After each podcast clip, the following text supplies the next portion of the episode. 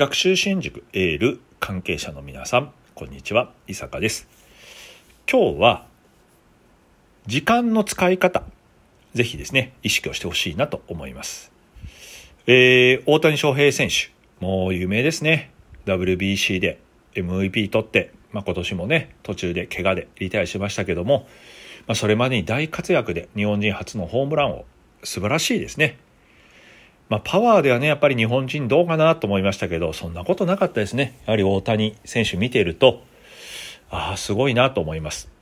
まあ、有名なオープンインド64ご覧になられた方多いと思います。でも多くの方が言うんですね。私は大谷翔平選手みたいにはなれないと。違うんですよね。別に大谷選手みたいにメジャーリーグで活躍しようと言ってるわけではないんですよ。そうではなくて、その考え方とか生き方を参考にしてほしいなと思います。えー、今日はですね、まあ、時間の使い方ということで、7つの習慣、フランクリー・コビ博士が提唱している7つの習慣、まあ、その中に第3の習慣っていうのがあるんですね。時間何を大事に意識するといいのかっていう話なんです。オープンウィンドウで全体像、こういうこと頑張るといいよね、開きました。だけど、人は多くの場合、緊急なことに振り回されてるんです。目の前のやんなくちゃいけないこと。あ、これ頼まれたから。もう今日までにやらないと。あ、今週中にやらないと。まあ、確かに緊急なことって大事なんですけど、成果を出す人っていうのは何かというとね、重要なことにフォーカスしてるんです。大事なこと。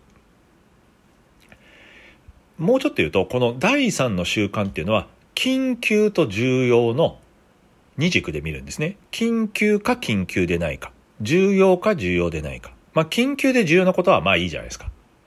で、緊急でもなくて重要でもないことはまあやめた方がいいですよね。まあ、例えばスマホ触ってるまあ、別に緊急でもないし重要でもない。で、多くの人は緊急だけど重要でないことを取り組んじゃうんですね。まあなんか、期限迫ってるから。でも大事なことっていうのは、緊急でないけど重要なことなんですよ。なぜか。別に切羽詰まってないからです。読書するとかそうですよね。別に読書しないから明日困るわけじゃないけど、将来的に大事かな。運動もそうかもしれない。運動しないから明日めちゃめちゃ困るわけじゃないけど、年齢重ねたりした時に、あ、やっぱり運動しとけばよかったな。そうですよね。まあ、貯金とかもそうかもしれないです。投資とか、資産運用とか。別に、資産運用したからといって、明日急になんかお金がたくさん入ってくるわけじゃないけど、10年、20年、30年した時に、ああ、やっぱり大きいな。だ成果を出す人っていうのは緊急でないけど重要なことにフォーカスしてるんです。大谷翔平選手もどう？そうなんですよね。筋力トレーニング。すごいですよね。メジャーリーグ行った時よりも腕の太さとかすごいですよ。でも筋トレしたからといって明日すぐに打てるわけじゃないです。ただ、何年後かに自分がそうなるということを意識して取り組む。だから目標がいるんですよね。オープンインドとかで自分は何を目指して何をすべきか考えてるから、今、こういうのやっておくべきだ。数年後のためにやるべきだがわかるんです。勉強でも同じです。受験ギリギリになってから頑張っても、まあみんな頑張ってるからなかなか差はつかないですよね。でも、そのために今何やっておくべきかな。仕事もそうです。人生もそうなんです。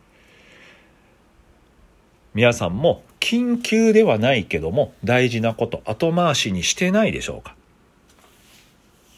やった方がいいなと思うけども別に今やらなくていいなそれ実はねものすごく大事なんです今やらなくていいことを今やれるから差がつくんですよね是非ねこの7つの習慣第3の習慣っていうところね意識してほしいなと思います緊急でないけど重要なこと。やった方がいいとは分かってるけどっていうことなんですよ。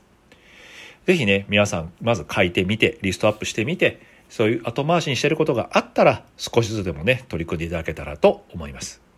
今日はここまでです。ありがとうございました。